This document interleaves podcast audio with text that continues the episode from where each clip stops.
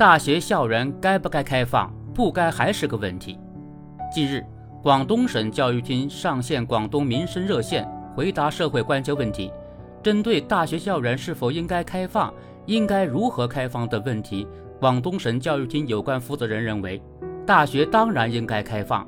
如果开放以后出了什么问题，也不是开放带来的问题，而是管理不善带来的问题。大学校园该不该开放，不应该还是个问题。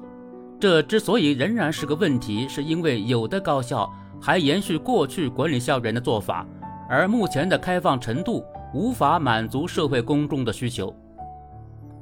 推进大学校园开放需要刚柔并济。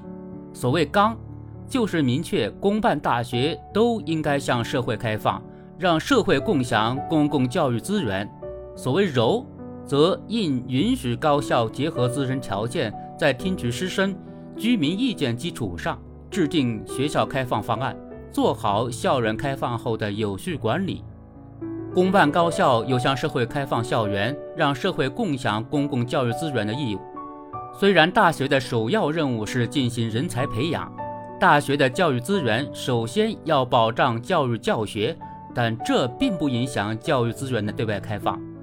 在保障学校正常教育教学的同时，大学的教育资源向社会开放，向社会辐射，可以更好地发挥大学服务社会、促进终身教育的作用。前不久，一些高校开始向社会公众开放，填写访客信息后即可入校参观，给高校恢复开放开了个好头。这一举措也受到了社会广泛的赞许和支持。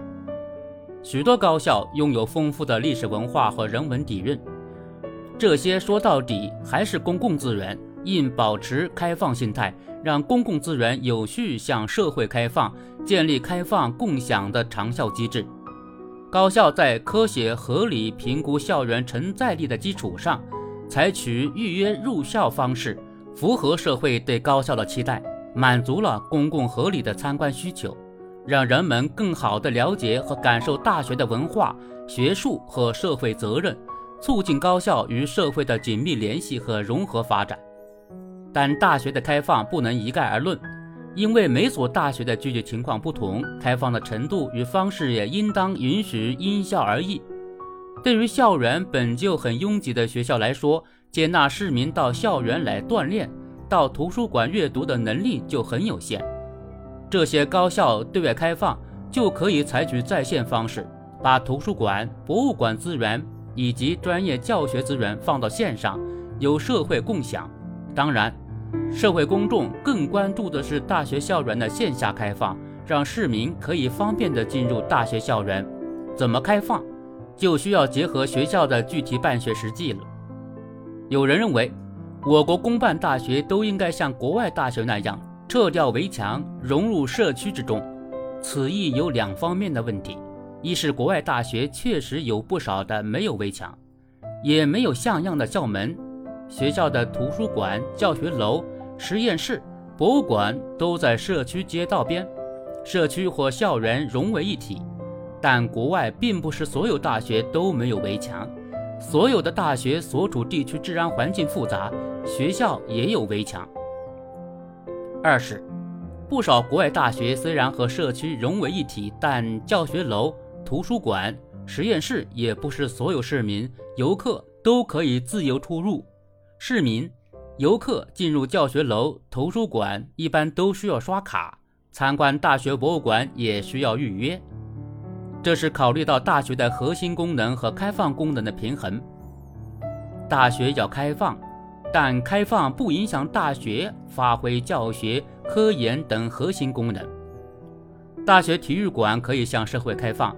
但不应当是市民想到大学体育馆锻炼就可以随意进入。科学的做法是，市民到大学体育馆健身需要预约，并按时间支付一定的费用。